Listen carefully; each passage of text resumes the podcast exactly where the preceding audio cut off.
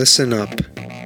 The views, thoughts, and opinions expressed in this podcast belong solely to the podcast participants and not to any participant's employer, organization, committee, or other group or individual. This podcast is for entertainment purposes only. You know, for fun. So lighten up and enjoy.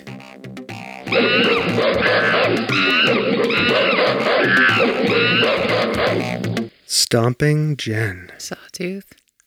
I don't go by Sawtooth anymore. Yeah, you are. You're bucking the trend. Okay. Yeah. How you doing? I'm okay. How are you? Yeah, good. I got a flu shot today, though. You got a flu shot. yeah, my arm hurts. How are you feeling other than your arm hurting? I'm okay. Yeah.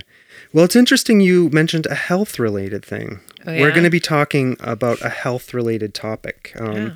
We have a couple of guests on the podcast uh, for this week. We have Alyssa Curran, we have Anna Martin, and Randy Gratton. Um, and they're going to be talking to us about um, this national um, study called the Healing Communities Study. And um, it is a program um, whose goal is to reduce opioid overdose fatality by 40% over three years in four different states, uh, Massachusetts being one of them. Okay. And the program that they're working on is focused in our town, Belchertown, and another community right next door to us called Ware, Massachusetts. Um, so Alyssa, Anna, and Randy are going to talk to us about um, the work they're doing on this. Um, and they may even share some of their own experiences with recovery. Great. Um, okay, so Yep. um, it's an intense topic. Mm-hmm. You know, we're gonna. I think we're, but it's an important topic. You know, because I think we've all heard about the um, the opioid um, pandemic is what they call it, Mhm. Right? I mean, this is a this is a national health crisis. It's probably even a worldwide health crisis. But we're gonna focus on our little part of the world here Sounds good. and see what uh, these great folks are doing to help. Okay. Yep. You ready to dive in? I'm ready. All right, let's do it. All right.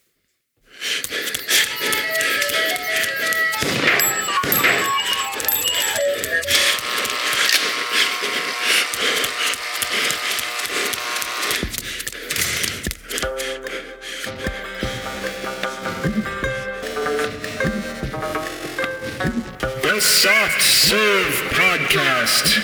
Creamy, delicious ideas without the creepy truck.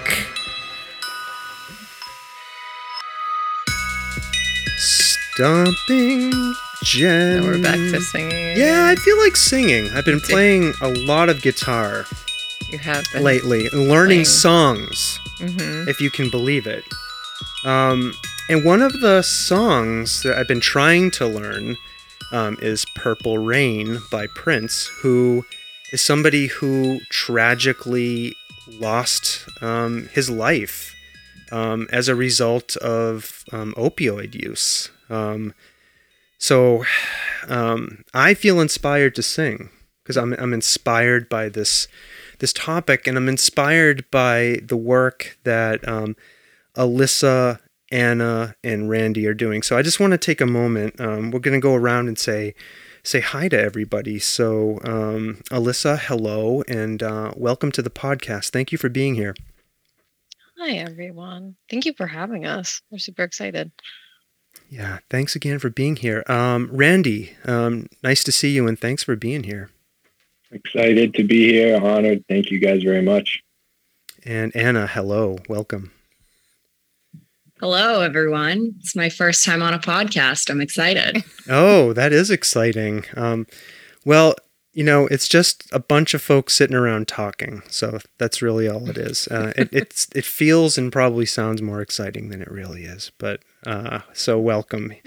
Um, well, I want to start our conversation with just understanding a little bit um, about more about the healing community study and uh, the role each of you play in this effort. So, Alyssa, I'd like to start with you. If you could just give us an introduction to this study and uh, what you're doing. Sure. So the healing community study, like you said, its um its main goal is to to really just stop people from dying from from opioids. Um, I've been involved in the project for for close to two years now. Um, and opioid use disorder was not something that I ever, you know, I was not a little girl thinking like, oh, this is what I want to do when I grow up is is work in this field. Um, but through, you know, my own journey into recovery, it's it's a topic that I've become really passionate about. And um, so this study is just such an amazing opportunity. Um, like you said, it's it's nationally funded and it's very rare for Belchertown and Ware to get like this this national recognition and this this opportunity for funding. Um, you know, as you know, residents of of Massachusetts, we see a lot of the funding going to Boston, going to the Cape. Uh, when it does trickle out west, it's usually to Springfield, to Holyoke, to you know sometimes Pittsfield. Um, but here in in the rural communities, we we tend to feel like an afterthought in Massachusetts. Um, so again, I'm just so grateful that kind of by by a little bit of chance, but more uh, advocacy from the amazing people that work in our communities, we were given this opportunity to to take part in the healing community study. Um, so I'm the community coordinator, and my role is to to pretty much be the voice of Belchertown and Ware, and I'm able to do that uh, for for a number of reasons, but but it's it's mainly because I represent the coalition. And what our coalition is, is it's comprised of community members. So it's not just people who work in the treatment field. It's it's our, you know, our neighbors, our families, our friends, our people who work in law enforcement, you know, EMTs, pharmacists, we have providers. Um, you know, we have everyone from from local policymakers down to, you know, like I said, the neighbor down the street and and and faith leaders.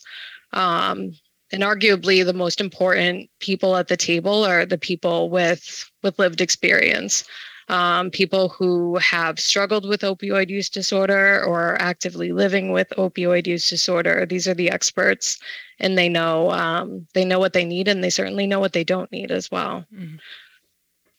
Thank you um, for for describing your role in that um, anna what is your role in the the healing communities study yeah, so I am the community engaged facilitator. Um, and basically, what that means for me is that I work really closely with Alyssa and we co facilitate this coalition in Belchertown and Ware together. Um, my role is a little bit different because I actually work for Boston Medical Center. So the way that the study is working, um, as we discussed, it's being funded nationally. Um, the funding is coming from the National Institutes of Health to the National Institute of Drug Abuse to Boston Medical Center, and Boston Medical Center is managing the intervention within Massachusetts. Um, in Massachusetts, intervention is happening in 16 communities divided up into wave one and wave two. We actually just wrapped up wave one. So I just wrapped up a project um, working with folks out on Cape Cod um, doing this same intervention. And now we are transitioning over to wave two, and I'm working here in Belchertown and Ware. So, like I said, I facilitate, um, I coordinate with Alyssa, I do a lot of outreach, um, but the most important part of my role is that I do work for Boston Medical Center. So I serve as kind of the go between. Um, between the community and Boston Medical Center, I'm able to bring information from BMC to the community and vice versa and make sure that we are all engaging in the study in a way um, that's appropriate and community engaged. So, the way the intervention itself um, is works as such. So about $500,000 is being given by Boston Medical Center to this specific community. So to Belchertown and Ware together. And with that $500,000, um, the coalition that Alyssa was mentioning with all sorts of people um, from different walks of life are participating in is going to decide how to spend it on interventions that are evidence based and going to impact opioid overdose deaths. And those um, interventions are going to fall into three categories. Um, so the first category would be overdose education and naloxone distribution. Um, so naloxone, I won't get into it too much now, but it is a pharmaceutical that is able to reverse an opioid overdose. Um, so if you were to run into someone who was overdosing or you were around someone who was using and they were experiencing an overdose you would be able to intervene. So that's one of the buckets is kind of pushing naloxone out and educating people on how to respond to an overdose. The other bucket um, is medication for opioid use disorder linkage and retention so we know that there are medications, methadone, buprenorphine, um, as well as Vivitrol, that can really help people manage their addictions. Um, and are evidence based to prevent overdose deaths. So, making sure that we are expanding those services, making sure that we are getting people connected to those services if that's what they want, and things like that. Um, and then the final category, um, last but not least, is safer prescribing. So, um, you know, I think we all know about the history of the opioid epidemic um, and Purdue Pharma and their aggressive marketing tactics, and how that got a lot of this potentially dangerous drug into the hands of a lot of people and really um, things snowballed from there. So, educating providers on how to prescribe um, opioids and pain medication safely, and also how to prescribe and manage pain medication with people that have a history of addiction. Because just because you have a history of addiction doesn't mean that you should have to live with unmanaged pain. Um, so, those are the kinds of things that fall into the safer prescribing category. And then, kind of tying all that together with a bow is communications. Um, so making sure that we're getting the word out about stigma reduction, um, teaching people about naloxone, teaching people about um, medications, you know, going on podcasts, um, putting things in the news. And that's where Randy kind of comes in is with the communications aspect of things. All right. Uh, thank you, Anna. um, that, is, that is a lot of stuff that this this program is covering. Um, Randy, tell us about tell us a little bit more about your role here. Yeah, so uh, I just was recently named the um, communications consultant. Uh, I'm very excited. Um, my job is basically to help bridge the gap between the ignorant and the educated as far as substance use disorder is concerned. Um, I'm a person who you know, relates very closely to this. I myself am, am an overdose survivor. I've lived in recovery for a number of years now. Grew up in Ware my entire life. Uh, you know, to be completely blunt, the first bag of heroin I ever bought was in Belchertown. So I've been on both sides of the equation when it comes to substance use and now substance use treatment. And um, I'm really looking forward to getting the word out and reducing the stigma on what um, this disease, who it affects, and what it does to their lives, and what we have available and what we can do to help people in the position that I was in before, and that unfortunately so many people are still in. Um, yeah, you know, I, I, I love this area. I'm a Western Mass Warren three boy through and through. So to have this opportunity to potentially help after living such a destructive life out here for so long is, uh, you know, truly a blessing to me. Thanks. Thank you for thank you for sharing that. And I, I kind of want to give you all an opportunity to tell us a little bit more about what opioid use disorder is, or you know more broadly, if you want to talk about substance um, use disorders. Like I, I feel like there could be there could be people listening to this who may not really understand um, that this is a disease, right? And so I don't know if you could just talk to us a little bit about the disease of um, opioid use um, disorder? Yeah, so I mean, I can just talk a little bit about my my personal journey into recovery, um, not from opioid use disorder, but from alcoholism. So when I was 21, I went to my first treatment center, and that was in 2011. Um, and I think it's important before I even get into this to just briefly go over the three waves of the opioid epidemic because that plays kind of a critical role in the timing of all of this. So, you know 1990s to to 2000s that's when like anna said uh, companies like purdue pharma were really pushing uh, prescriptions like oxycontin and doing it in a really kind of uh, deceitful way um, so minimizing the risk of physical dependence and in a lot of cases like promising that you know this is a magic pill. You won't feel any pain and there's no side effects. I mean i look at some of the commercials they used to run and i'm just blown away now knowing what we know. Um, so that again was late 90s early 2000s and then you know the country started to see a problem um, that wasn't just impacting cities anymore. This was all walks of life um, cities suburbs everything in between. And so what ended up happening was you had providers kind of abruptly stopping to prescribe these medications um, and with the physical dependence people started to feel sick. And that's part of the disease is um, you know you you start to use opioids and your body becomes tolerant to them. So you need more and more and more um, until you are taking you know 10 times the amount that you were initially prescribed. So how that impacted people is a lot of folks ended up turning to heroin um, because it was you know more accessible more available um, it was much cheaper and i'm i'm not even going to you know touch upon the problems with our healthcare system that we right. we can't afford any of our medications. Um, but that was the second wave was when people went from prescription drugs to heroin. And that occurred around 2010 the third wave and the wave that we're currently in kind of began around 2013 2014 and that's when uh, fentanyl entered mm. the drug supply.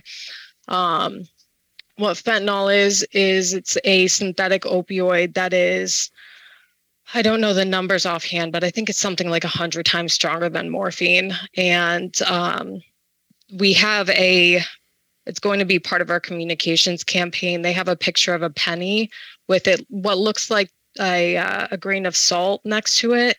And just that amount of fentanyl is enough to kill an individual.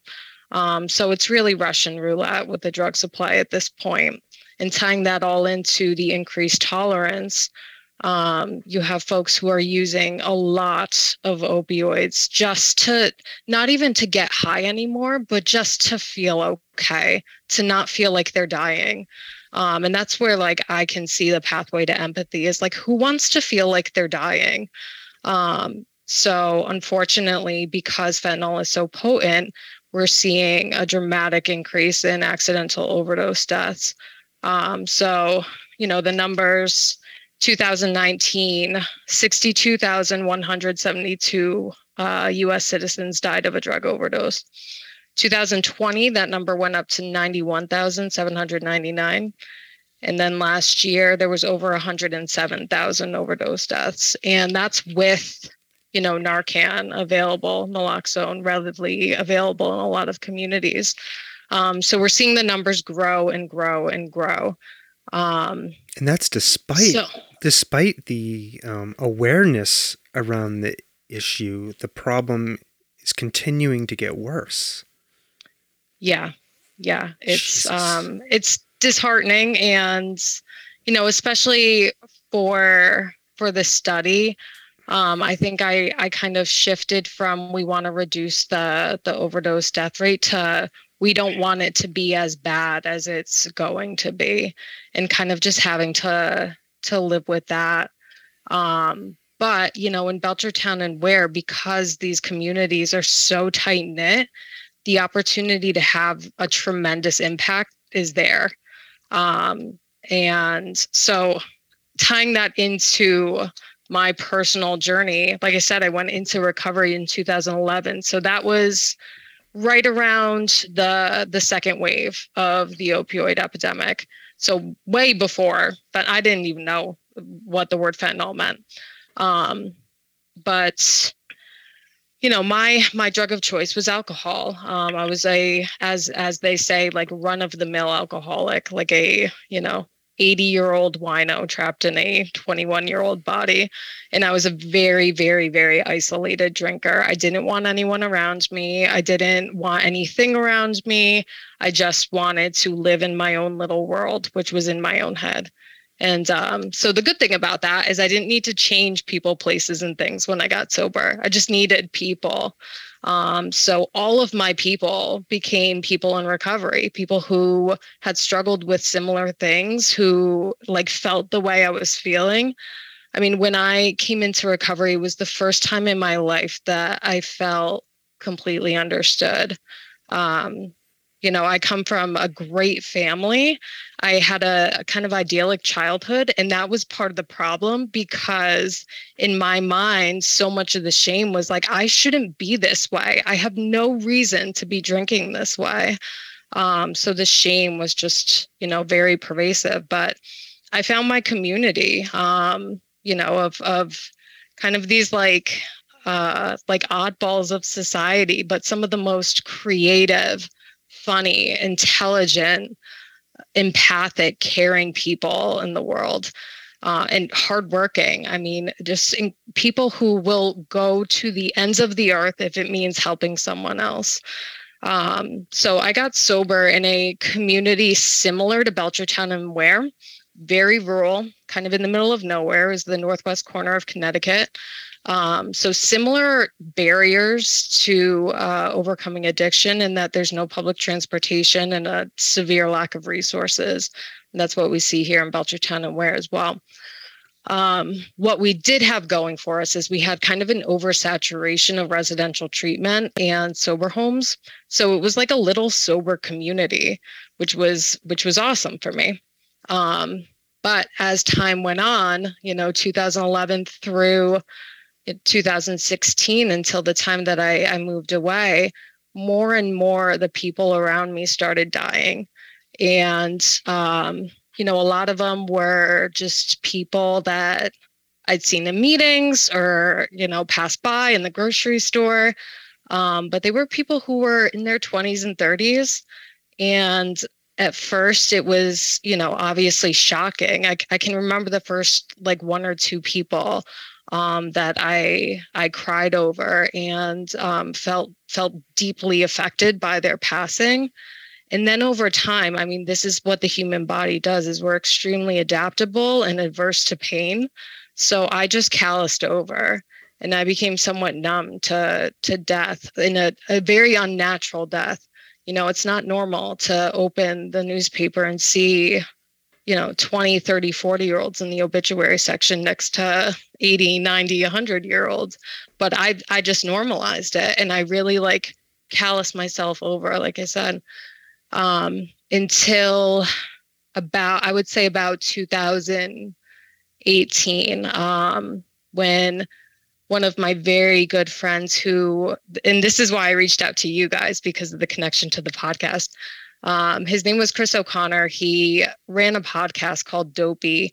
Um, and he was someone who was kind of like in and out for a while, but had this period of sobriety that, you know, as as his friend, we all thought he was good. Mm. Like we were like, ah, we can exhale. Like Chris is doing well.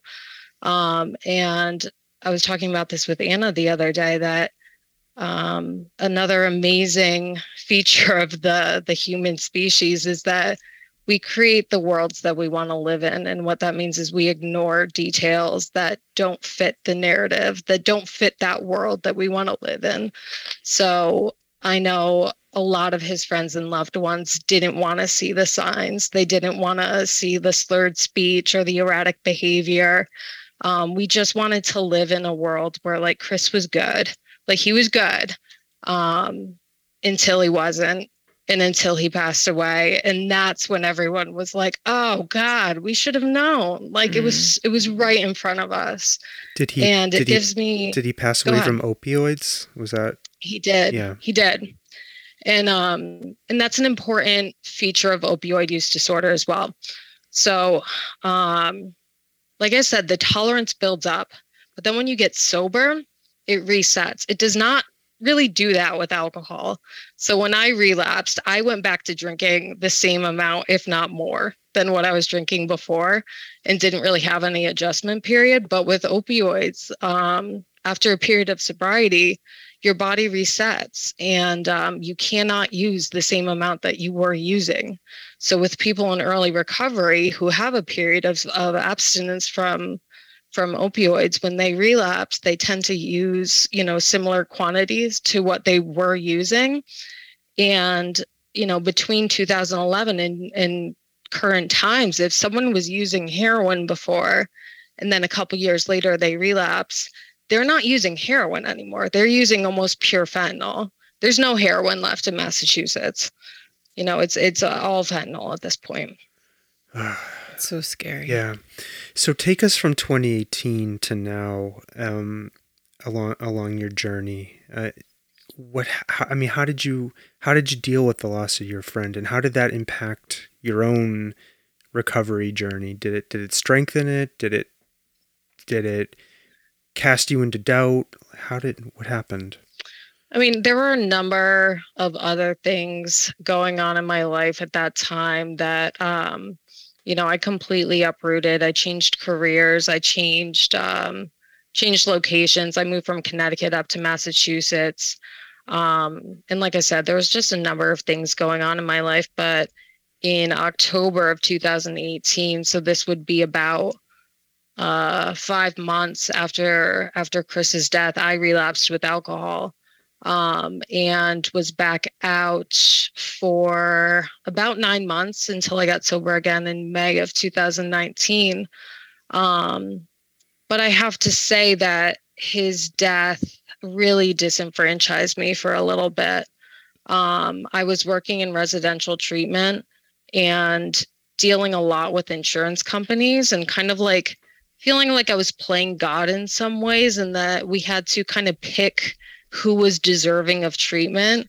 And unfortunately it's never about like who wants it bad enough. It's about you know whose policy pays out the most each yeah. day. Um, who has so a, who I, has access to the care right? Like from a 100% financial yep. perspective yeah. Yeah. Yeah. And i think you know some of the most frustrating cases were getting the phone call from someone who you know maybe like a mother of of a few kids and um, and on state insurance and just doing whatever she can to get by um, and just desperate to to get help and um, not being able to take her because we didn't take state insurance because we were private residential um, but then, you know, like gladly welcoming welcoming in the the 19 year old who was on mom and dad's insurance, like their, you know, premium insurance, who like maybe wasn't interested in getting sober. And that was fine too, but he was gonna come in. Um, so you know, I was I was happy to get away from from it.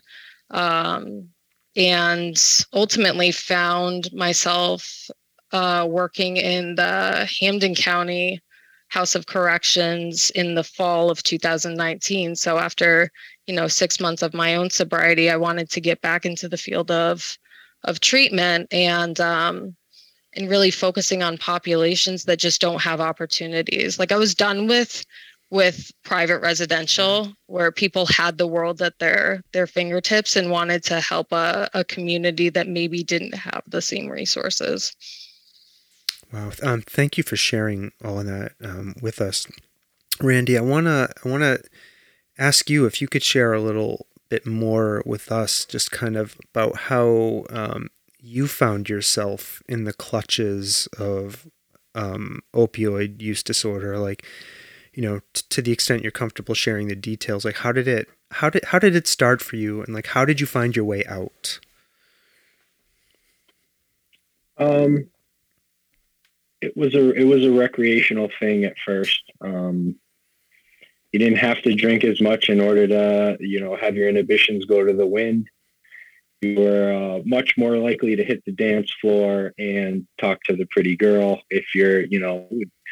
We started with little prescription Percocet, splitting them as we'd go out, um, and it was just fun. It was uh, we almost recognized the danger to it as well and and respected it to an extent um, and used it recreationally but um, you know, one of the defining things of having a substance use disorder is the progression that the disease takes upon you.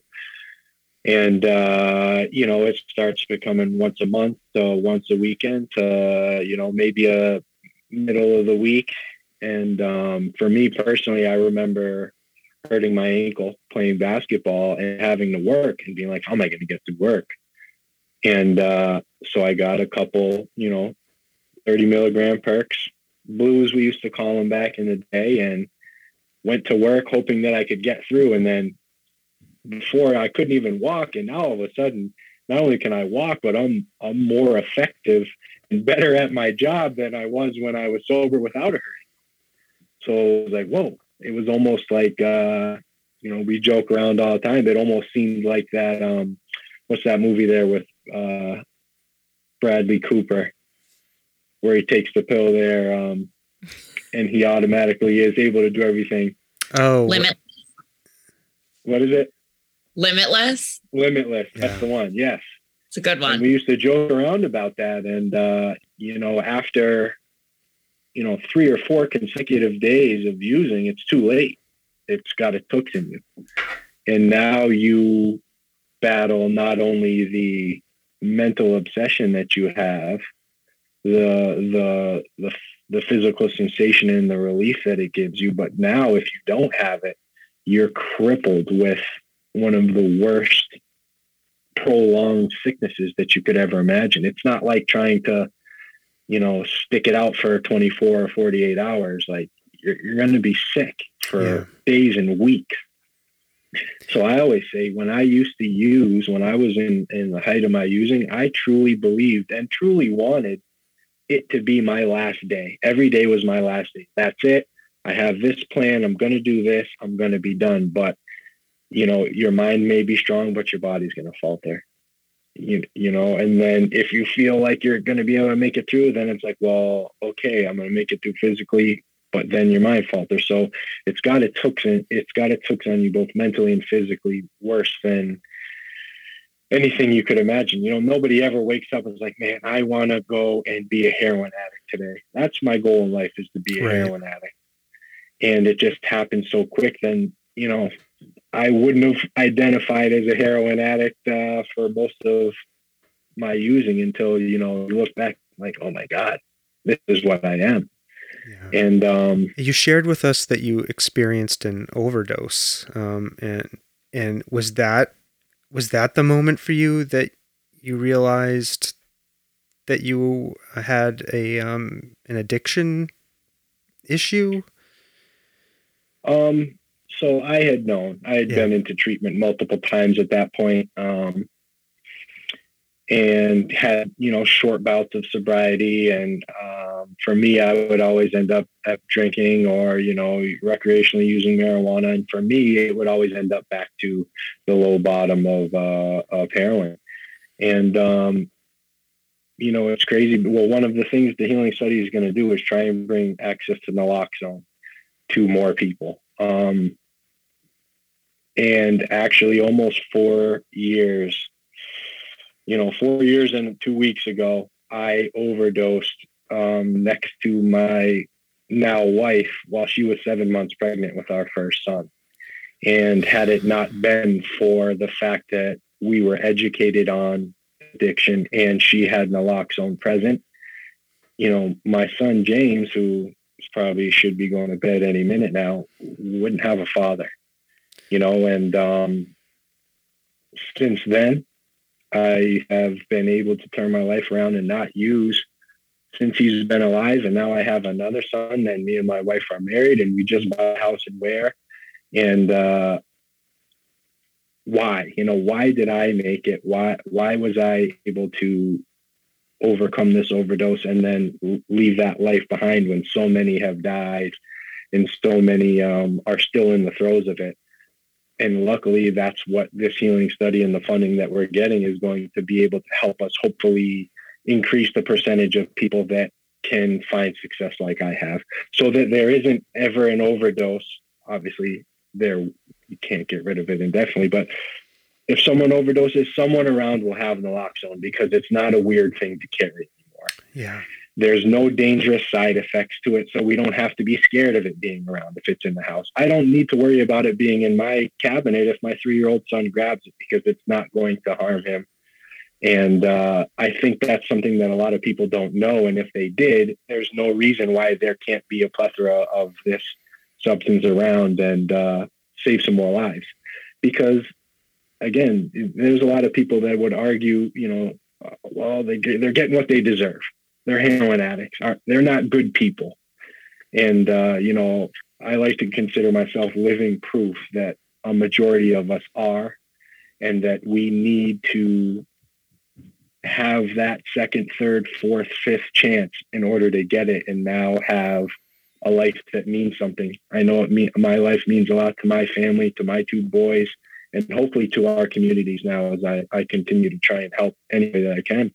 Oh God, I'm about to burst into tears. I have goosebumps, and I'm about to turn into a crying mess. Um, thank you for for sharing those stories with us, um, um, Randy and Alyssa and Anna. I, I want to turn to you briefly, and something I'm hearing from Alyssa um, and Randy is that uh, reco- recovery isn't necessarily a one-time event, right? It, it, it's a process, um, and um, you know, I, I used to, I have shared this before on the podcast. I used to be a medical writer, and I I wrote um, around um, the physiology of addiction, um, and so I understand a little bit about um, the fact that most people on their recovery journey will experience um, one or more relapses. Like that's normal, right? And it's to be expected. Yes. And people need the support around them to be able to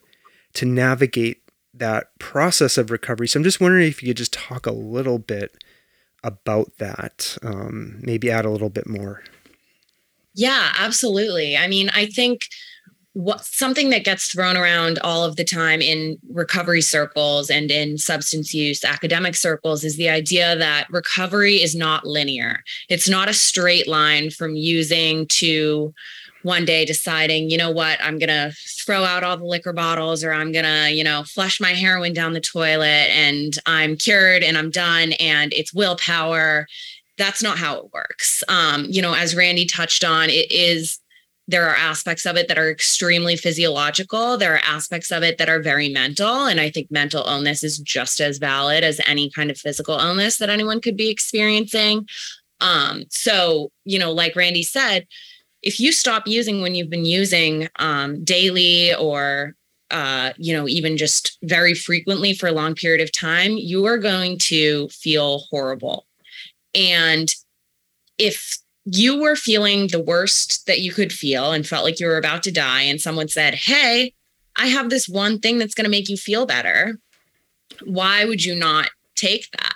If you think of it from a human standpoint and just put yourself in someone else's shoes, like, you know, when you're sitting on the couch and you have the worst flu of your life and you're like, feeling horrible, if someone came and said, Hey, I've got this magic pill, I know exactly why this is happening and we can fix it right now, it would be really, really hard to say no to that.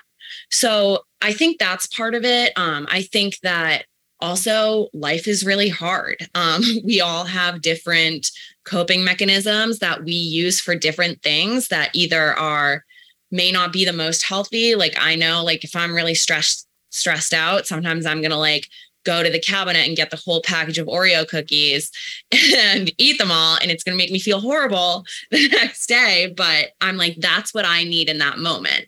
And there's nothing morally wrong with that, right? Seeking comfort in a way that could potentially bring you harm. Um, but a lot of people do experience, um, you know, any number of returns to use um, while they're trying to achieve sobriety. And another thing that I want to touch on that I think is really important is that recovery doesn't have to mean sobriety. I think like Randy and Alyssa are great examples of people who are in recovery and sober and living, you know, wonderful lives with that balance. However, a lot of people have different goals for their recovery. Like someone who is using alcohol chaotically um, may say, you know, I'm hoping to get to a place where I can have a social drink or two. And while that can be very difficult, for some people, depending on what their situation looks like, it's not impossible. And I think that there could be folks who are using opioids. We should extend that metaphor, um, who might say, you know what, I'm not ready to completely stop right now. I'm not ready to be sober. I'm not ready to let go of this thing that is doing something for me in my life because people do use drugs for a reason. They don't use them because they want to become addicted to drugs. They use them because they give them comfort um, in one way or another, or there's the physiological dependence. Um, but we should still support people in their recovery journey if their recovery journey looks like I want to use less or and, and is I this, want to use And is this what we call harm reduction? I've heard that term before. Yes, that's exactly right. And I forgot to mention this during my overview of the Healing Communities study, but we are trying to come at these issues from a harm reduction point of view. Um, and I can explain a little bit what harm reduction is because I know there might be some listeners that are unfamiliar with the term. So, the idea is that people are going to do what people are going to do, and that people have a right to tools that will allow them to do what they're going to do safely. So, I think a great example is I have to get groceries. I'm hungry. I have to feed myself. I have a job. Um, I have to get in my car and I have to drive to the grocery store. It's not walking distance. And driving can be really unsafe. Um, there are a lot of automobile accidents that happen. Um, you know, you never know what's going to happen when you get behind the wheel of a car. And that's why we have seatbelts. We can, I can put on my seatbelt. I can feel a little bit more secure in what I'm doing and know that I have a better chance of getting to my destination safely. And that's different from saying, oh, I'm just not going to drive a car. It's not safe and it's going to harm me. So harm reduction can be applied to um, to the idea of addiction and substance use. And I think naloxone, Narcan, which we were talking about earlier, is a really great example of a harm reduction tool. If you know that you're going to use heroin and you say, you know what, let me grab a friend and let me make sure that friend has naloxone so that in the case that I experiencing an overdose, I won't die. That's great. We want people to get to that place because personally for me as a as someone who works in the field of substance use, I don't care what you do. You have a right to do what you're going to do. You have a right I personally believe that people have a right to use drugs if they want to use drugs. But where the issue lies is making sure that people are safe, people are taken care of. When people wake up one day and say, you know what, I think I may want to stop this and I think I may want to go into treatment, that they have that option, but that they're also supported every single step of the way. Thank you for that explanation. Uh, just sitting that with with that for a minute and thinking about it. Um, you know, it reminds me we had somebody on the podcast. I don't know, like a year or so ago um, from Northampton, a, a, person named KB McConnell, who um, is part of an organization called Nothing But Kindness, and part of their goal is to you know go out and distribute Narcan and um, supplies. You know, like hygiene supply yeah, yeah, hygiene supplies food and stuff for people who who may not be at that place right? Who um you know they don't want to die so they want to have access to narcan. And they just may not be at that place yet where they're ready to start you know a recovery process um so i think it i think it's i think it's important for us to think about you know people are at all different places right and and you know, I think offering support for where they're at. Yeah. At the time that they're at. And, you know, I think one of the things um, that helping people, a barrier that, that is a barrier to helping people is this idea of stigma, right? And it's not happening in my town. It's not a problem in my town. And I want to I want to talk a little bit um, with you um, about the fact you know why did why did the healing community study focus on Belchertown and Ware and um, I'm assuming that's because they're you know th- this might be a, a locus of a of a problem and it is in fact happening in our communities here like So, Alyssa, maybe you could um, jump in on this one to start. Sure. So every year, uh, DA Sullivan gives a report on uh, the landscape of opioid use disorder within his um, his service area, which includes Hampshire, Franklin counties, and Athol. And uh, last year's data showed an obscene amount of overdose deaths in Athol, Orange, and Ware.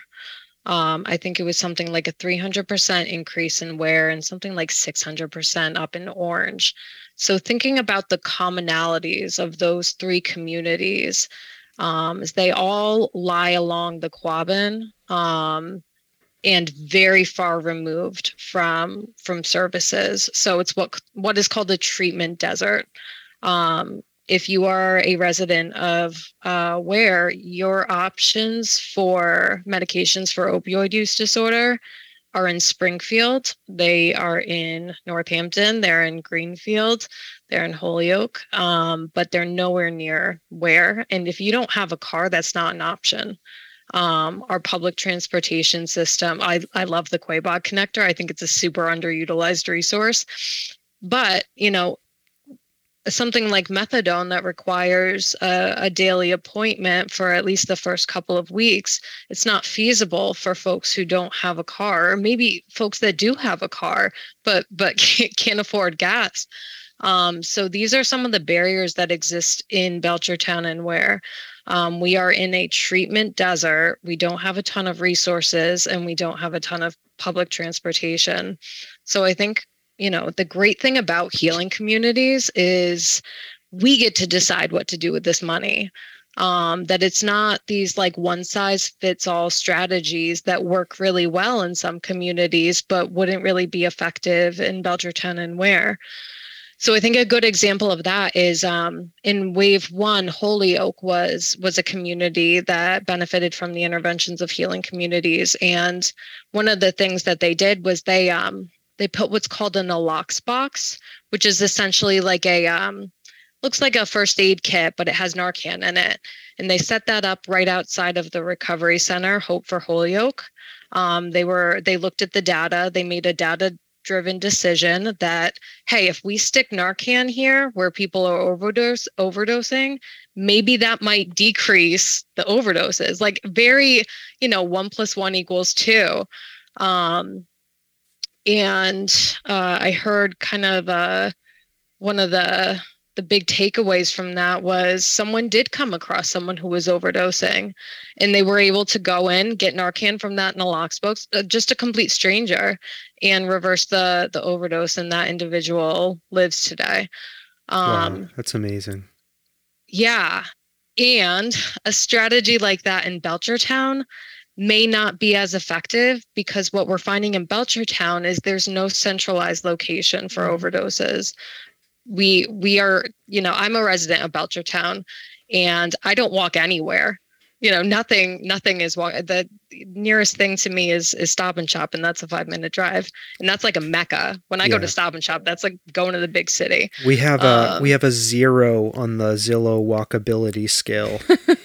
Yeah, and, and, I believe it. Yeah, there's no sidewalks in this town except for like yeah. one small area. Well, and I see, you know, in in cities like Northampton, Greenfield, they're getting all these like amazingly cool electric bikes now. Yeah. We don't even get the I mean, we live in like hills, like deep hills, so that would mm-hmm. that would be not my recreation of choice, but again, just another resource that wouldn't be effective for us, but is working great in other communities. Um, so, you know, but looking at the maps of of overdoses in Belchertown, they're sporadic and um and again, no like hub. They're occurring in people's homes. And, you know, these are people who are taking their last breaths by themselves um, with no one around. And maybe that's the point. I know for me, my addiction, the whole point was to be by myself um, but with with opioids i mean you you really want to have someone that at least knows what's going on and um, you know there there is an opportunity something like the naloxbox strategy that may work in Ware because we are seeing a more centralized location for overdoses you know it's a little bit um a little bit more centralized in terms of um, like local businesses and um, some like shopping shopping things. I mean, I'm, It's like a downtown area. yeah, exactly. Yeah. I, I'm not trying to paint Ware as if it's like this bustling metropolis, but compared to Belchertown, that's Yes. much more spread out. Yeah. Um, so you know, there's an opportunity to to do some some different interventions, even within the same like you know community that we've been grouped into for for healing communities. So, like a town like Belchertown, you know, if we could find a way, if um, and maybe this is what the study is looking at, right? It we want to normalize, you know, keeping Narcan in your medicine cabinet, right? Like, if you go to check on your neighbor and you, you find them unresponsive, or you know, you can ru- you you know you could at least run back to your house and grab some Narcan and get next door real quick and and maybe that's what we want maybe is that is that the type of thing that the study is attempting to try to figure out Yes.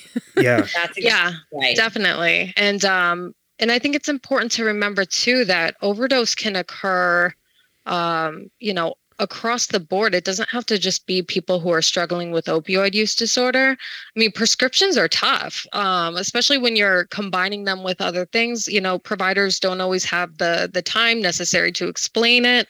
Um, so there are like plenty of accidental overdoses that occur from um, just you know the wrong combination of medication or forgetting how how much you took. I mean by by nature of it being an opioid it, it causes a little bit of brain fog. So um you know especially for for older folks like having having things like narcan co-prescribed with their opioid and making it that you know the normalcy be on that level where like your pharmacist and your provider are like hey i'm going to prescribe you narcan too just in case you know not saying not like accusing you of anything. We just we just don't want you to die. Why That's don't all they do is. why don't they do that?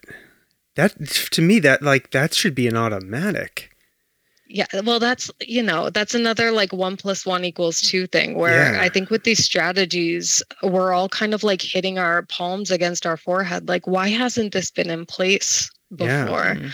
um something like that i think is a great idea. Um and yeah i you know when when i heard it i was like wait that's not happening so you know something like that we we want to get uh get in belchertown and Ware within the next year I mean, yeah, yeah go ahead um I- I was just going to say, I do think that part of it is misunderstandings about naloxone and what it is. I mean, we've heard stories of, you know, hotel staff kicking people out of a hotel because they found naloxone in their room. Um, we've heard story like I've gotten a lot of questions even from people in this field asking like is naloxone harmful if if someone accesses it who doesn't need it what if I give naloxone to someone and it turns out they're in a diabetic coma? Like things like that. When ultimately we know that naloxone is not harmful. I could snort it up my nose right now and I would be totally fine. Um, however, there's a lack of education and a lack of knowledge, and also just a whole lot of stigma and somewhat hefty price tag on naloxone if you're purchasing it outright. It's over a hundred dollars. Um, however, with insurance, it can bring it down a little bit. And then there is something in Massachusetts called the Community Naloxone Purchasing Program, where programs are able to get subsidized naloxone um, from the state. But a lot of barriers that just don't need to be there. Yeah. So programs like hampshire hope um, and you know having dart officers as well so those are police officers who are specifically trained with um, an addiction background and how to respond to calls about addiction opioid use disorder. Um, you know that's a great way to bring narcan into the community. So something that i've been doing in belchertown in partnership with the the Quaboag hill substance use alliance is um, passing out narcan at the farmers market and making it just as normal as like going to get your fruits and vegetables. Um, you know, we we are blessed to have the Belchertown uh, Farmers Market, this great little event every Sunday, um, where there's they have their community resource table. Um, and this is a community resource. So we're there. We have our Narcan, you know, every once in a while we'll pass it out and um and people will come up and they'll ask the the questions that Anna mentioned, you know, like what it, is this going to be harmful? And we're happy to provide the the education as well. Um, I think it's, you know, it's it's just really important to decrease the the stigma and um there was a post that went kind of viral on the Belchertown Community Forum last year. I was going to ask you about that. Yeah, I would talk about that, please. Sure. So, um, it was it was you know just a normal Narcan farmers market, and um, one of our partners had posted on the forum um, free Narcan at the farmers market, ten to two. Um, and I saw that she had posted it probably around, I don't know, nine in the morning on a Saturday. And then I went and, um, you know, didn't look at Facebook for a while. And then when I logged back in, I would say four hours later, it's like 350 comments. And I was like, I'm guessing all 350 of them aren't like, we love you and this is great. Um, so, yeah, it was a tough Saturday reading through some of the comments. Um, you know, why why should someone uh why should you revive someone? They made a choice. Um, why is narcan free but my insulin isn't? Um, you know a lot of the the talk about insulin and what i mean we're just frustrated with our healthcare system but yeah. um, you know it's that quote like other people who are suffering are not the enemy.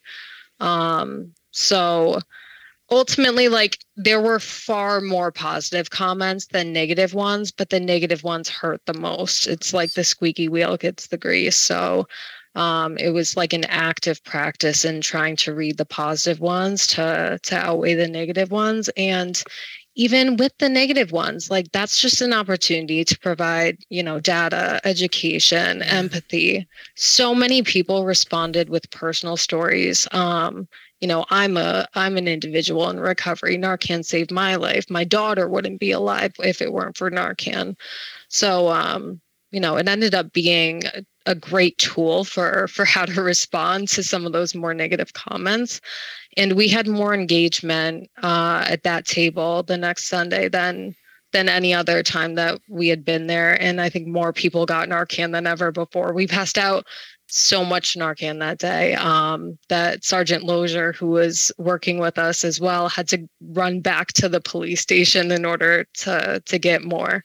So, um, so maybe the the negative attention that blew up the post was a, a blessing in disguise in some ways because it got you know it got attention on the post and maybe some people came to that that market to get Narcan, Narcan who otherwise may not have. I mean, yeah, yeah, I mean, it was kind of like the no, no, or bad publicity is no pub- still good publicity. Yeah. yeah, yeah, exactly.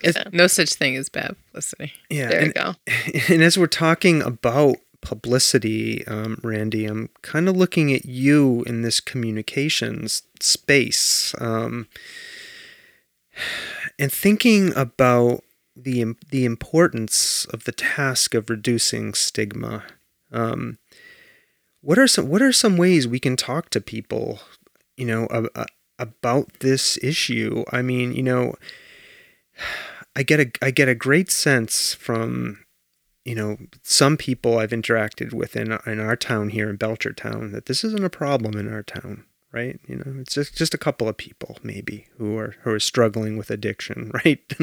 And um I, you know i think we all know that's not true. Um those of us sitting here so how do how do we begin to talk to people and communicate with people to, to try to reduce stigma? And, and how how how might you be thinking about it from the healing um, from the healing community study and maybe more broadly for the rest of us too? Yeah it's definitely uh, an interesting topic.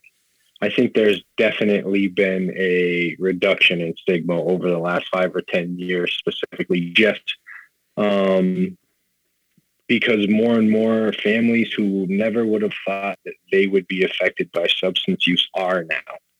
So, out of a necessity for the amount of people that are using, that stigma has started to go down. But I still see, I still see people in town that I've known that know my history, that know the exact nature of it, that if it comes up in conversation, they'll kind of shy away from the opiate side of it and kind of be like, oh, yeah, well, you know, with your drinking problem and stuff. And, and they can't say it. And I get it. It's an uncomfortable thing to talk about. It, it really is. And um, that's what, you know, me being a person now in the community, I coach Little League in Ware. I coach uh, a high school basketball team that just played at the across the station in Belchertown for people to see me in a role outside of, you know, being a heroin addict under the bridge with which most of them uh, projected as in their minds, and then to learn afterwards that I've come from this is going to be a strong tool, I think, in reducing the stigma. And the more that we're able to engage with people who have had some success or are still in the throes of it, and we start realizing that it's our neighbor, that it's not, you know, isolated people that have you know this horrible that are horrible people from horrible backgrounds that you know brought it upon themselves but it's our neighbors. And i think the more that we're able to get on podcasts like this and open the conversation and and you know as as people in recovery ourselves not be ashamed. I know a lot of people in Ware that because of the the amount of stigmas, they don't even talk about it or identify it. They've just kind of swept it under the rug. Like we have to be proud for what we've come through. Not many people make it. Like not many people make it, and we've made it through. And now um, have an opportunity to be the voice of of hope. I guess. I guess you could say. Yeah. And um, oh, go ahead. Sorry. Go ahead. No, please. And and and now we have the this healing community study where we have this evidence based data come into play. So now we're able to take the experience that someone like me has and learn from the professionals, I like to call them, on the most effective ways to use what we've been through, use what we know, use who we know, and bridge that gap in order to, uh, you know, get the lines of communication open. I mean, uh, through, throughout history, things that were were very stigmatized have become very normal. I mean, it wasn't what 75 years ago that you couldn't drink from the same water fountain as a black person, you know. And look at how far we've come in that time. So now, in the infancy stages of opioid use being destigmatized, we're already making good progress. So, you know, we're hoping to continue that and have it you know, you don't ever want it to be a normalized thing. Obviously, it's not, you know, it's not like a healthy thing that we want people to just accept, but we need to accept that it is a problem and we need to understand that there are solutions and that there are resources available and things that we can do, even if we're not somebody in recovery or affected by it. And uh, we can all play a part in making things better, you know, and that's mm-hmm. hopefully what we're going to be able to do. Yeah, there's an element of shame reduction that we need to you know try to accomplish right? Both um you know I, I think i don't know how to quite say this um uh, you know like i you know i how do i want to say this? So it's something i've experienced right? Like this january i'm gonna you know be three years since my last drink right? And i and i and i did that because i found myself um and Alyssa, it I think it it parallels your story. Randy, it parallels your story. Like I found myself in a place I never thought I would find myself, which was um, very close to the you know for me it was close to the precipice of you know a serious like alcohol problem and like I didn't you know I didn't quite realize it until it like hit me one day when I was I was walking around my garage doing something and like I stopped myself because I was thinking about what when I was going to have my next drink. like and like it just came out of me, it came at me out of the blue. Right? And I was like, I think I have a problem here, right? And then I began like looking at my behavior and I started thinking to myself, yeah, you know, like you're now buying the 101 proof whiskey, not the 80 proof whiskey, and you make sure it's 101 proof. And any beer you buy has to be, you know, 10% alcohol or more. And I started like then I started realizing I was like going through a bottle of whiskey a week. And like, I was like, oh my God, like, how did I end up here? and like I felt a great amount of shame about it for a long time. Like, But here's the messed up part. Yeah. Now we don't drink, and everybody looks at us like we're got like five heads. It's like the only drug that you're socially acceptable to, and like you tell people you don't drink, and then they're they just like, oh, well, you don't drink. Yeah, and and, and It's like the opposite. It's so weird. Yeah, and I'm not, you know, I'm by no means like a a straight edge minded type of person. Like I leave I leave room for people, right, to um um and this goes to what you were saying like you know if if you can if you can responsibly use cannabis and it doesn't hurt you fine go ahead like and not hurting the people around you but um what i'm saying is i guess we need we need some amount of shame reduction around recognizing that these substances that surround us in our in our lives have the have the potential to grab us all. And if we find ourselves in their grip we're not alone. There are resources. You know luckily i, I you know, luckily i live with a supportive partner and we both like came to this realization at the same r- roughly around the same time that we wanted to you know cut alcohol out of our lives. Um so i, I think um i think that's a big part of this you know um I don't know. Just listening to you all wanted wanted me to share my story again because it's been a while since I've talked about it openly in, in Yeah. this kind of detail. But um, Anna, I wanted to ask you. Um, one of the goals of the program for the Healing Communities program um, is to get people access to medicines, right? That can help Yeah.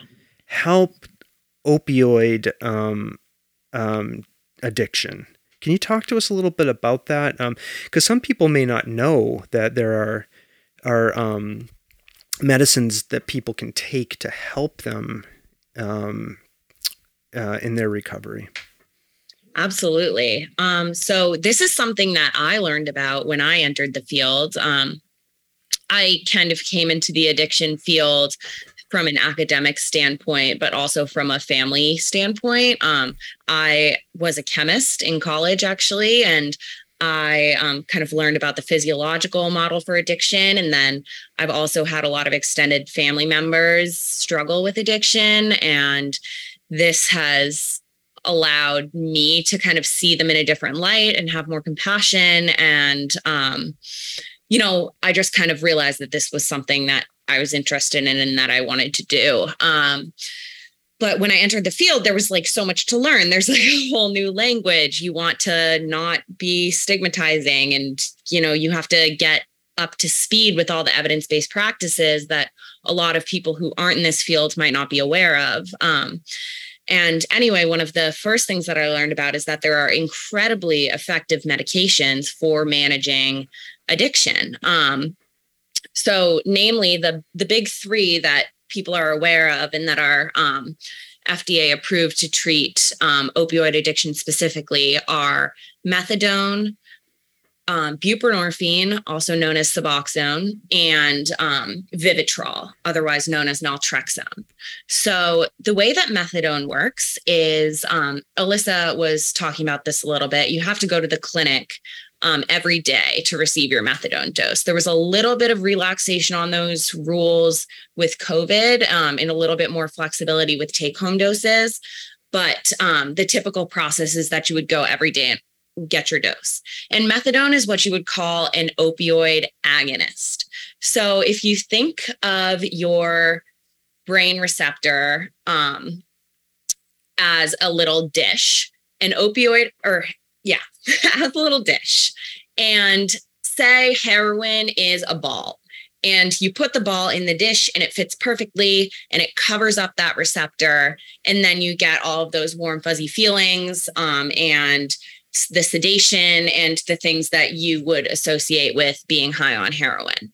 Methadone is what you would call a full agonist. So that means that methadone actually acts in the body similarly to heroin, but you're being given a controlled dose of it that will not be dangerous to you, that will allow you to function in society and not um, be uh, relatively impaired and will basically just prevent you from feeling that horrible withdrawal flu that we're talking about. And with methadone, some people are on it for a long time um, and use it kind of as a maintenance treatment, the way people might use an antidepressant or, um, you know, a blood pressure medication or something like that.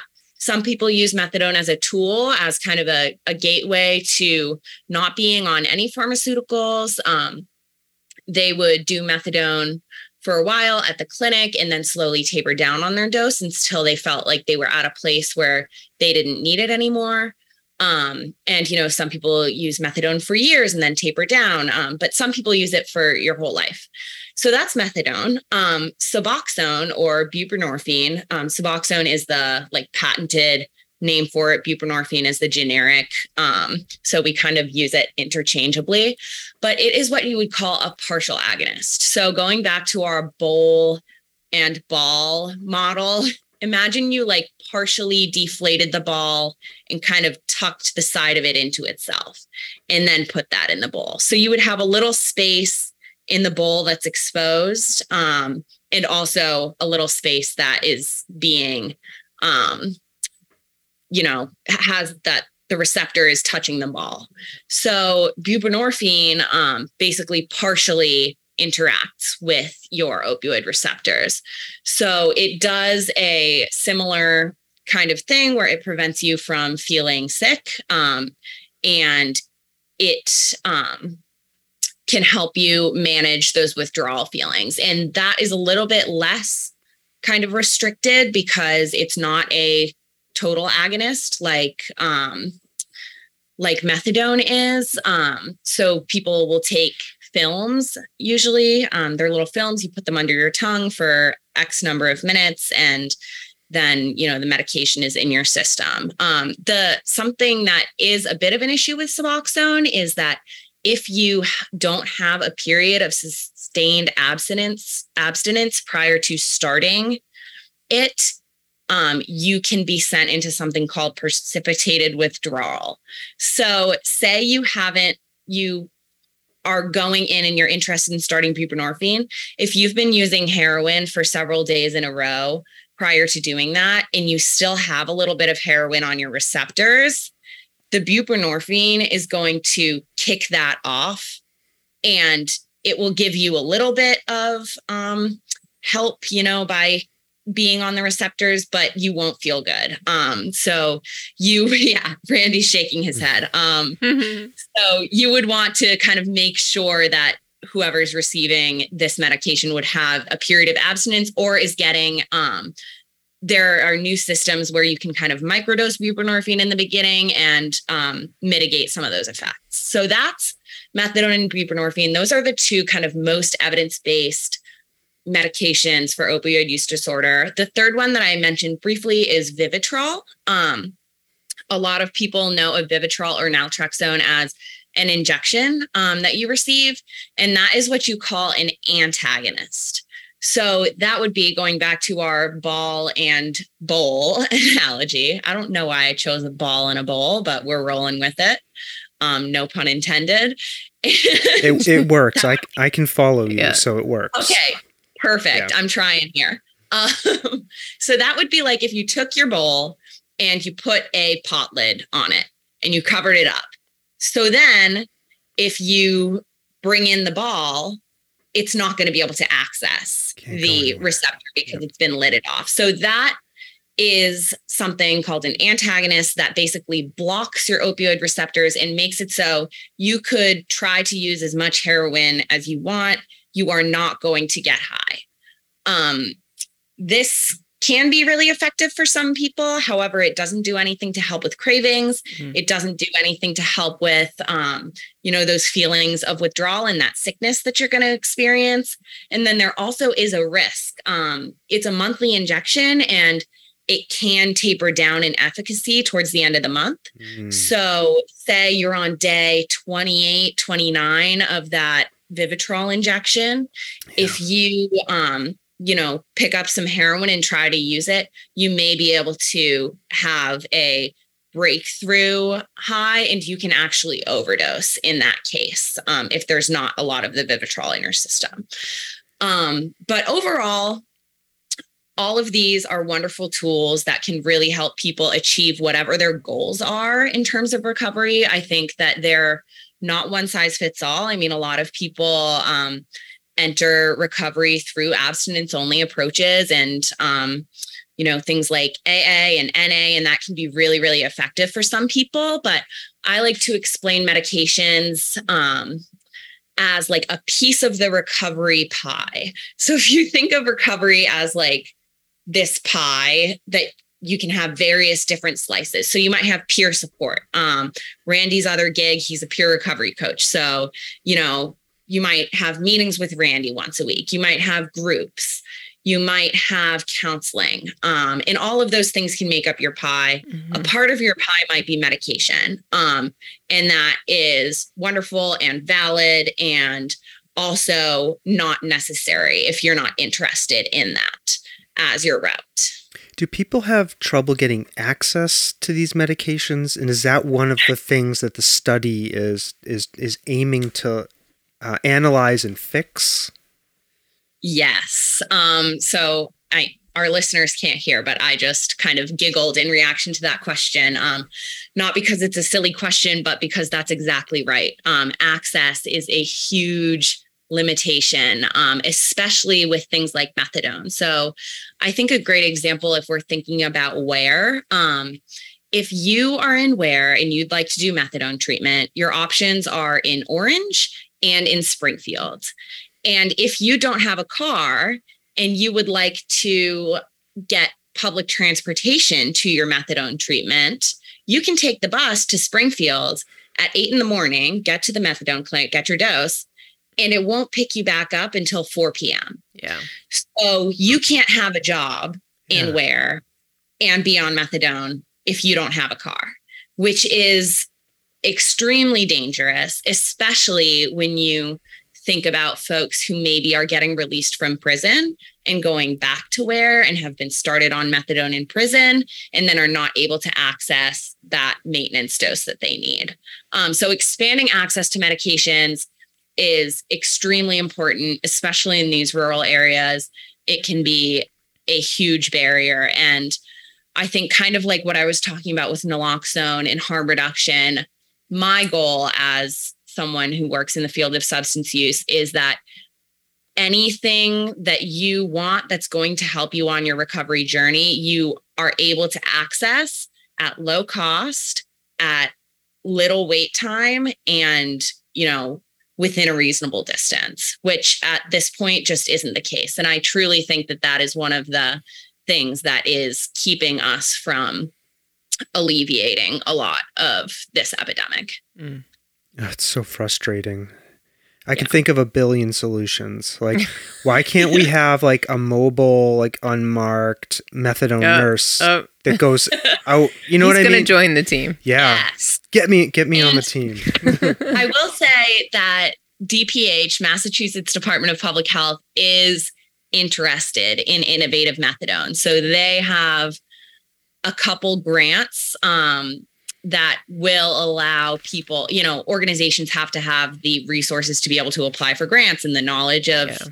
you know, all of that stuff. And they have to have an existing methadone clinic. However, there are some mobile methadone grants that are available right now, and that you're right on track with that. Mobile units in rural areas, like like Alyssa was saying, one plus one equals two. It's a great idea. Mm. Yeah, and you know, or we have like a gazillion vacant storefronts in our town, right? Like right next to CVS in Belchertown. Why can't the state subsidize, you know, a clinic to set up there for a period of time or something? I don't know. Like there's uh, yeah. lots of re- I think lots of ways communities could come together to try to help you know figure out how to support people in the communities who are struggling. Um, so I just want to pause for a minute and just tell our listeners, right? We're talking about a lot of stuff related to this uh, healing community study, and I've put a bunch of links in our show notes. Okay, I mean, you know, pause this whenever you want. Um, go off and take a look at the website. Um, you know, I have uh, I have a whole bunch of links to everything we've been talking about here.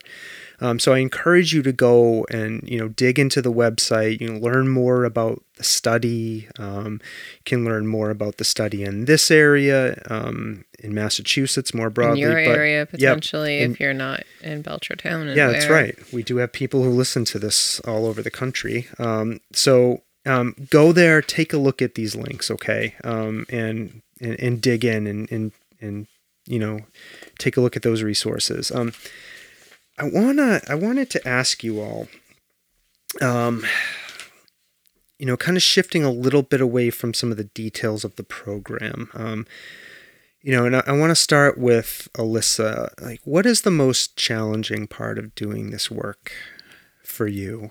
Um, talk to us a little bit about that. I mean, you know, it's good work. It helps people, but I think it probably also comes with with challenges too.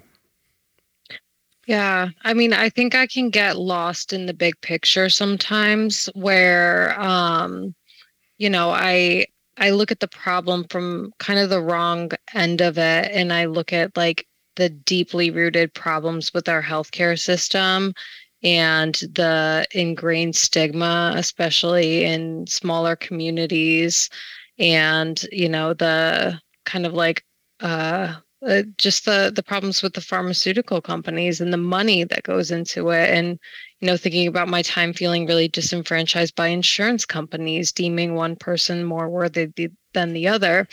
When i'm focusing on those big you know un- insurmountable problems i'm not focusing on the individual right in front of me who maybe does have a solution um, or maybe you know has has a ton of options. So when i'm focusing on all of the like quote unquote unsolvable problems um, then i it, it's easy to become defeated um, and to lose hope. But when you are focusing on the one individual and hearing the the personal story you know like hearing from randy and, and about how he's like coaching little league and and all this stuff but how at one point in time it was very real that um his son might grow up without a father that's motivating. That i can get into. That makes me forget about all of the other problems and that's you know fuel for for going forward. I think you know getting uh, into recovery i was i was pushed by pain. It was all consequence. Like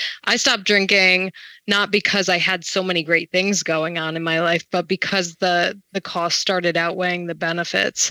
Um but why I stayed in recovery is because I started to get pulled by vision. So, you know, things like working in the opioid treatment program in the jail and seeing how you can really like impact someone's life if you just give them like the simple access to tools that other people have. Um, they could get on the right path for for maybe the first time in their lives. Um, that's what kept me in recovery is just being able to to like use my you know like part of my language, but like shitty experience and make something better of it. And that makes it very hard for me to have regrets about my past too. Um, it, it's a way for me to like kind of come to terms with with everything that has happened um, and that I've done because it serves you know somewhat of a of a greater purpose. Um, and to your point about shame, it made me think about the the quote from Dr. Brene Brown that says, if you put shame in a petri dish, it needs three things to grow exponentially secrecy, silence, and judgment. But if you put the same amount of shame in the petri dish and douse it with empathy, it can't survive. So that's what we need. We need empathy. We Mm. need to feel what other people are feeling, um, and then and then shame shame can't survive that anymore. I love that. Thank you. Um, Randy, I want to ask you the same question. Um, what do you find? What do you find to be the most challenging aspects of this this this good work you're doing? Yeah, so um, like Alyssa mentioned briefly, I also work as a uh, a peer recovery coach um, in the area and out in Springfield area, and you know, uh, big challenge for me is knowing when and where to establish boundaries. Um, it's such personal work to me that I'm so passionate about that I need to make sure I'm able to maintain a balance in my own personal life and that, you know, my, uh, I'm not up at 8.30 at night and not able to put my kid to bed because i'm engaged in in my work. But then again i don't want somebody who has a small period of um, willingness to enter treatment or to change their lives pass by. So to really uh, be able to uh, strike that balance and, and be aware of you know setting strong boundaries for my time and my own personal recovery because uh, i'm not insusceptible to making one big mistake that i lose everything again. It's just the reality of it. Um, but again that comes with a great connection to mentors and supervisors and, and colleagues and friends like uh, alyssa and anna and you know they say the opposite of uh, addiction is connection. So to be able to have the things in place to maintain that balance, uh, you know, I say you can't be in this field unless you're able to deal with a broken heart on a daily basis. Um, it's not about trying to avoid that pain and, and, the heartbreak that I see on a daily basis, but it's having a uh, you know a daily routine and and uh, a belief system for me, my faith, in order to be able to kind of see the beauty in a broken heart, if you will. Yeah. You know, and uh, be able to bring myself back to a place that I'm operating from gratitude rather than like Alyssa said, it's so easy to focus on how much of it. I mean, percentage wise, what are we dealing with here? A vast majority of the population that we're dealing with statistically and historically has not gotten it and to even take on that task in the first place is like you know climbing Mount Everest in a tank top and shorts. Yeah.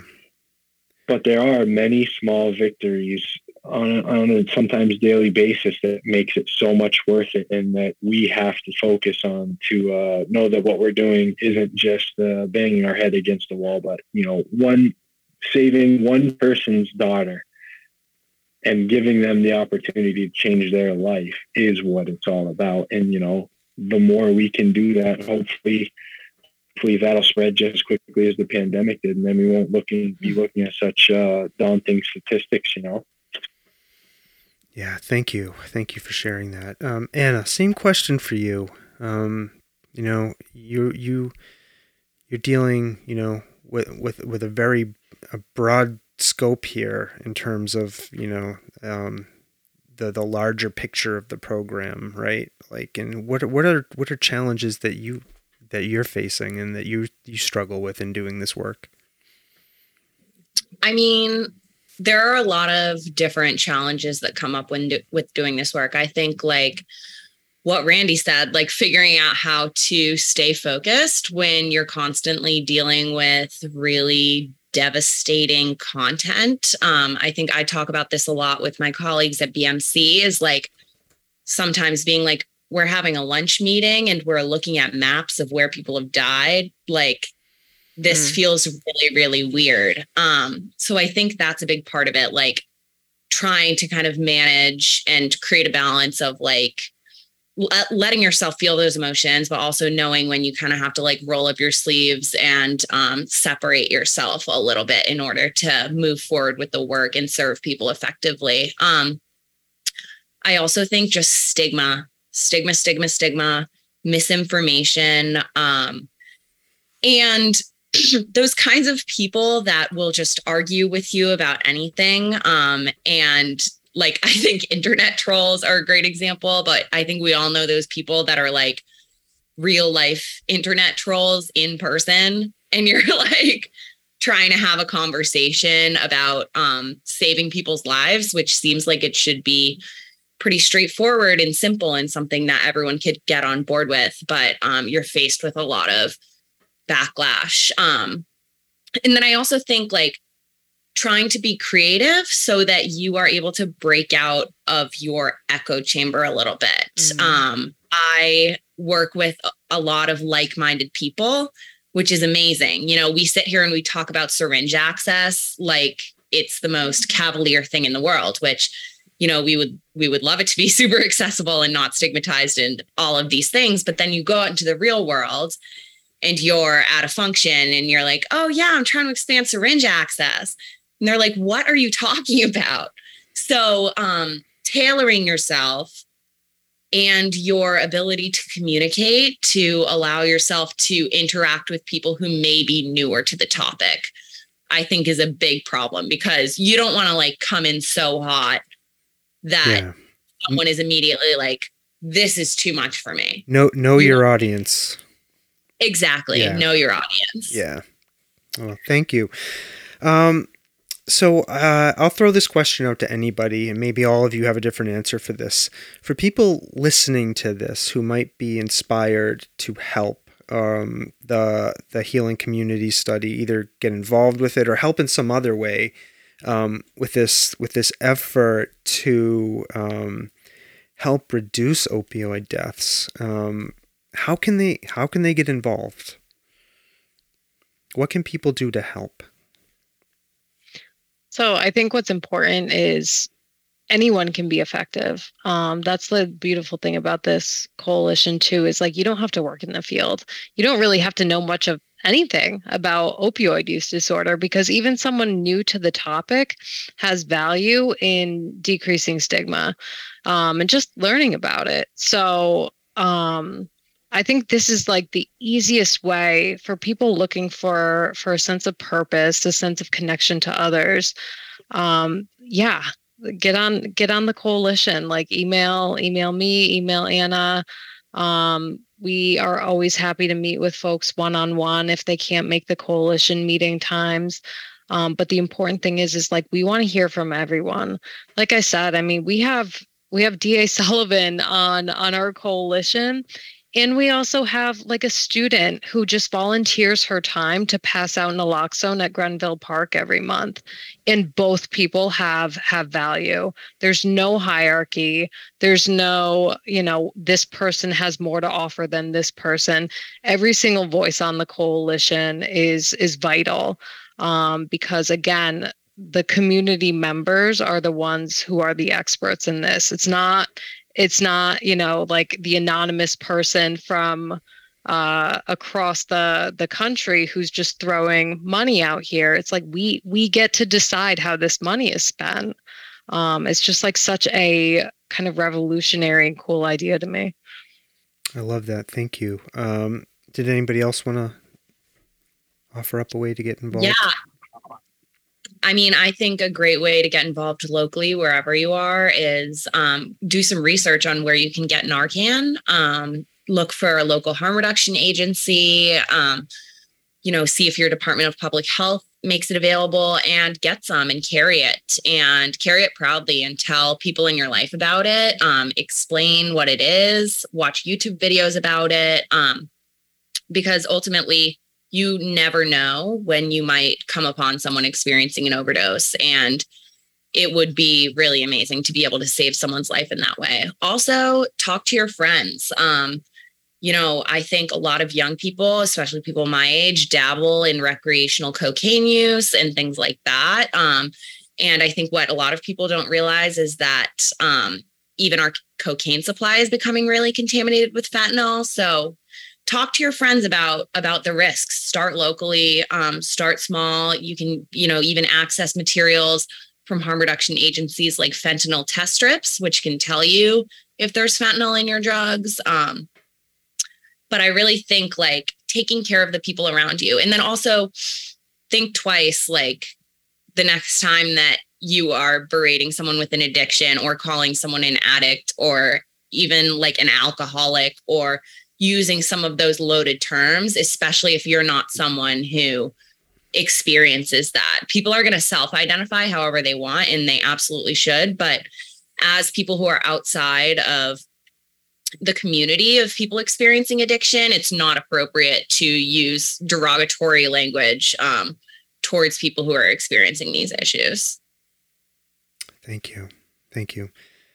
Okay. Um, before we move on to our, our last couple of questions. Um, I just wanted to throw it out there. Was there anything else that you were really hoping that we covered that we didn't get to? Um, I want to make sure we have an opportunity to to get to everything you were hoping to cover. All right, that means I did a good job in my research, and you all did an amazing job um, talking too. So uh, thank you. Um, you know, I want to share with people, you know, we do a little pre show chat um, usually before we start recording. And I told Alyssa, I told Randy, I told Anna, you know, I, I, I'm trying to keep these these podcasts under an hour and we're we're already at an hour and 35 minutes and, and it's felt like half an hour to me so um, that's that's a sign that we've had a really you know meaningful great conversation so um, when I'm not looking at the, when I'm not looking at the clock and I don't notice how fast the time's going. So I just like I really want to thank you all Alyssa Randy Anna for um, talking to us, uh, you know, about um, the healing community study and um, all, you know, the the very important issue of um, opioid use disorder and um, your efforts to try to reduce the number of deaths that are that are happening here in our community. So, um, just thank you so much. So, so now I'm going to move to our kind of I like to see see these as funner questions. so, um, so lighten the mood a little. Yeah, bit. lighten the mood just a little bit as we wrap things up. Um, so, and any, you know, I'll, we'll, we can go around, but I love to ask people, you know, what do you like to do for fun? Um, what what brings you joy? Um, what brings you joy in life? How do you reconnect with yourself when you're not working or whatever? So, Alyssa, we'll start with you. Sure. So um, I am on my paddleboard as much as possible. Um, I just need to be near water or on water all of the time. And um, my friend Kendra here in town runs SUP 413, and that's how I got into paddleboarding.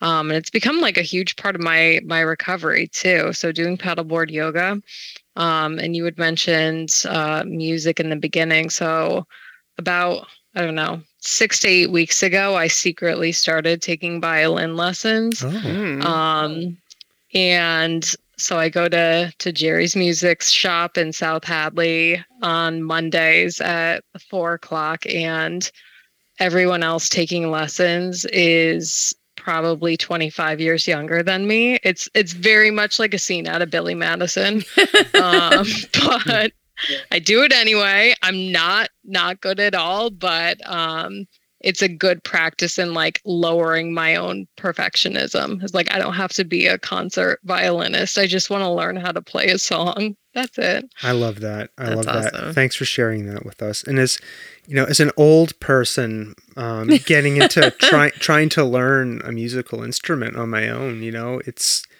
it's been invigorating and fun. Like for me, I was, you know, like I've kind of just learned to play um, Pink Floyd's "Wish You Were Here." Like it's my own take on it, but like, and poor Jen has to listen to me play this. Oh, it's not just me. Well, the whole house has to listen to me too. play this like 15 times a day. But Yeah.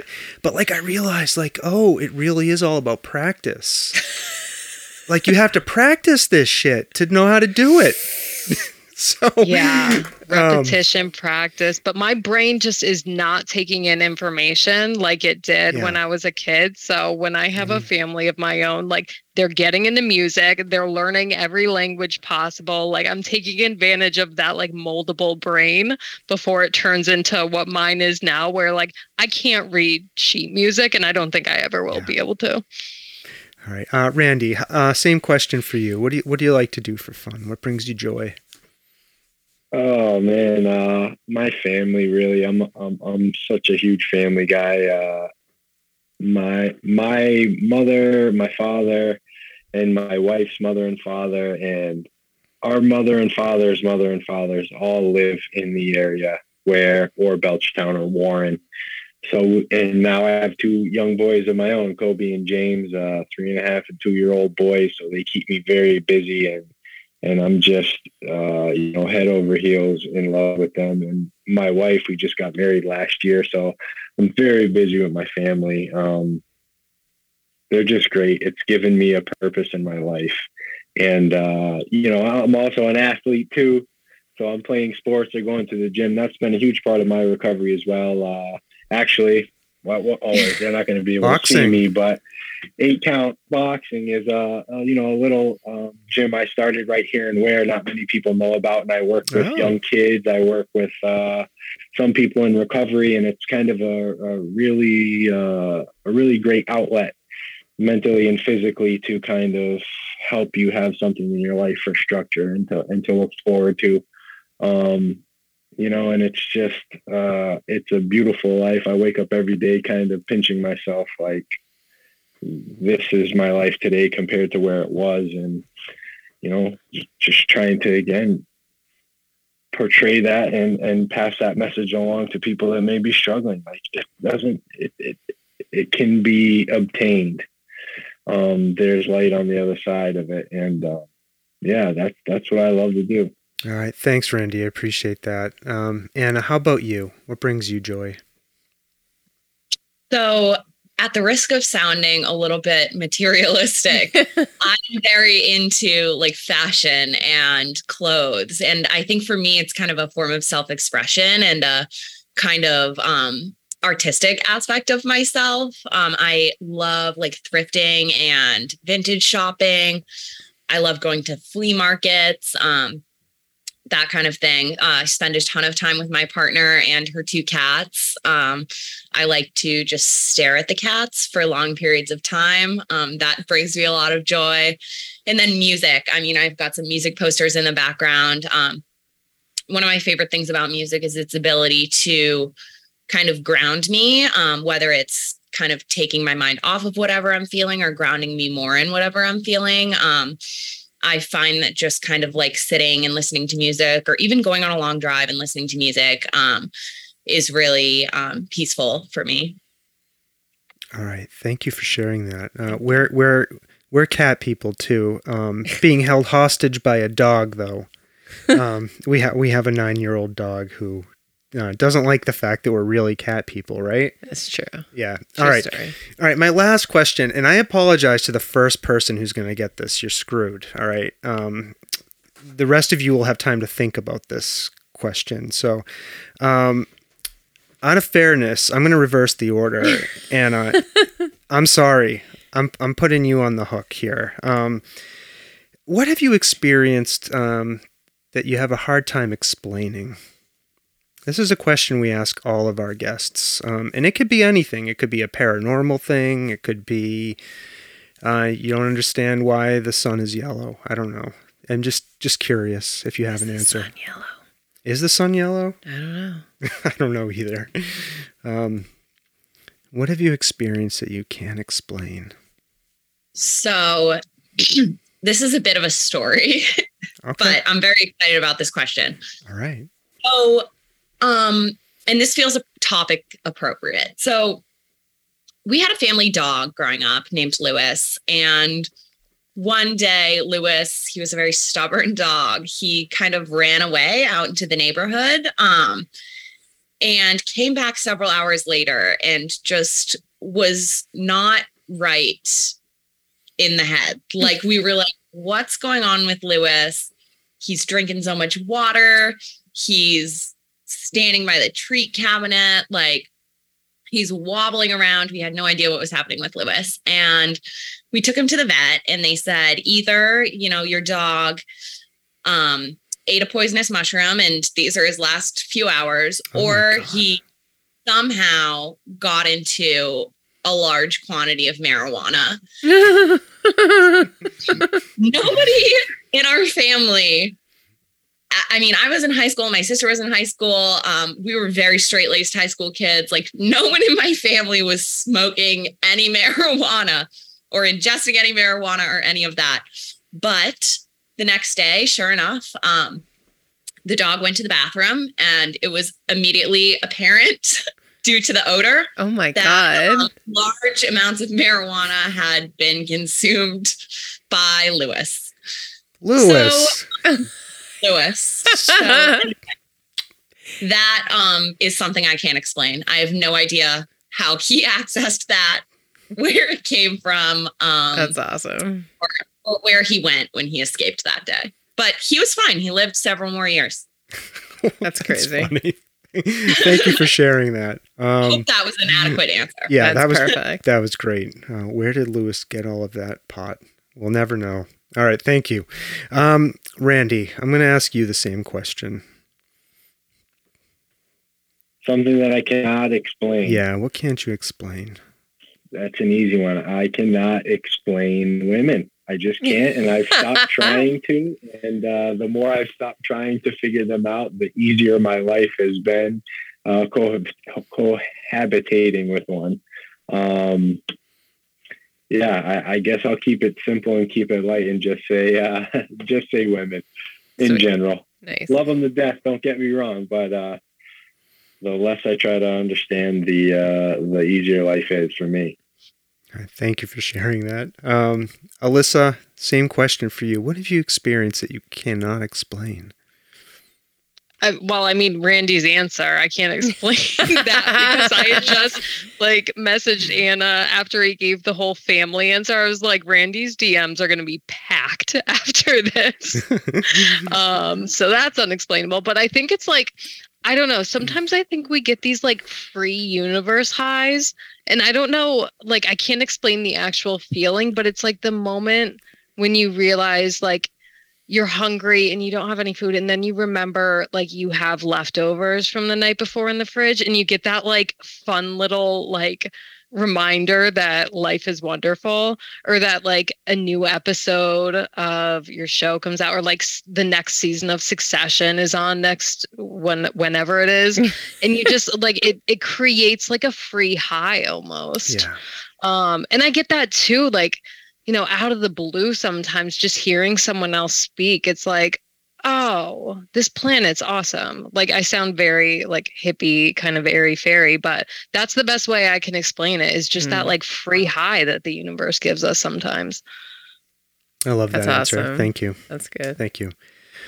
All right. Um, Alyssa Curran, Randy Gratton, Anna Martin.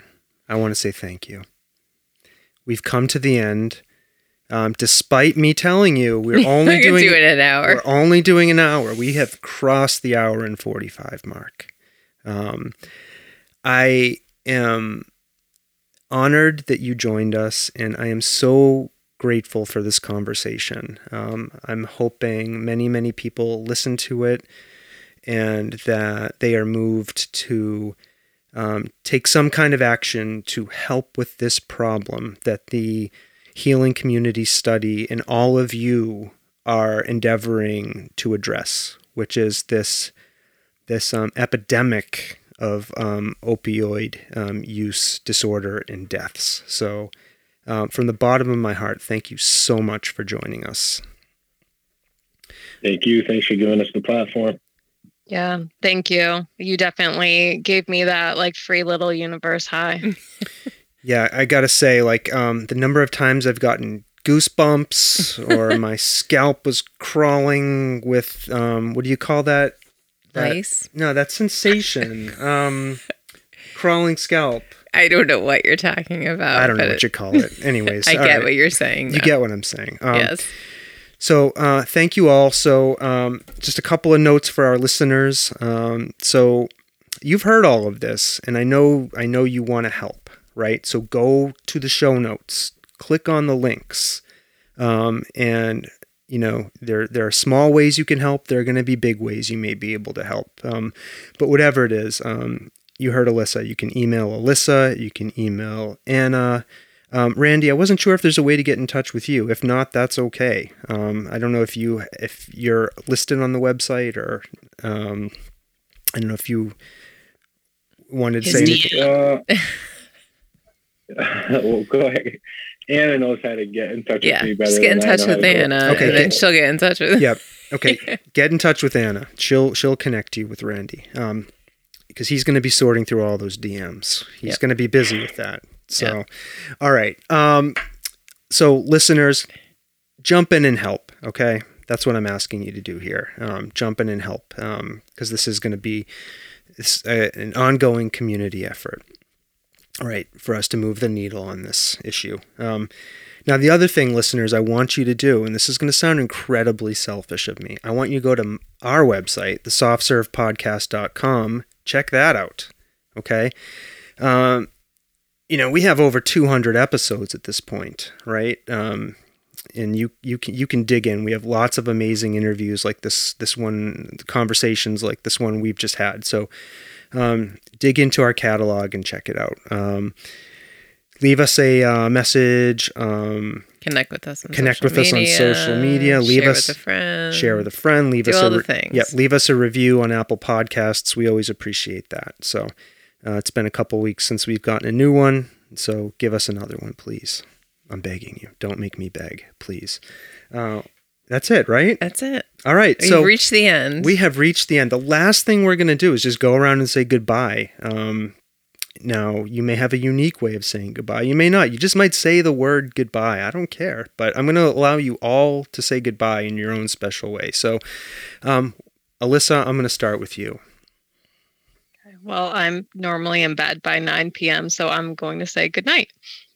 All right. Thank you. Uh, Randy, this is your chance. Say goodbye. Thank you guys. Peace and love and good night. All right. Thanks, Randy. Um, Anna. Thank you so much. First podcast experience. I'm very excited. Um, and my partner brought me some cupcakes, so I'm gonna go eat those. awesome. All right. Um, Those are thank like you. Little little universe highs or Stomping cupcakes. Jen. Stomping Jen, do it up. Say All goodbye. right. Bye now. All right, I'm not going to drag this out, folks. Uh, you know. Bye now.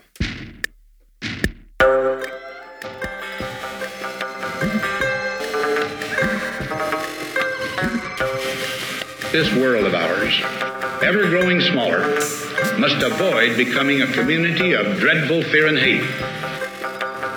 Those who have freedom will understand also its heavy responsibility. That all who are insensitive to the needs of others will learn charity, and that the sources, scourges of poverty, disease, and ignorance will be made disappear from the earth and that in the goodness of time, all peoples will come to live together in a peace guaranteed by the binding force of mutual respect and love. And love. And love. I shall never cease to do what little I can to help the world advance along that road.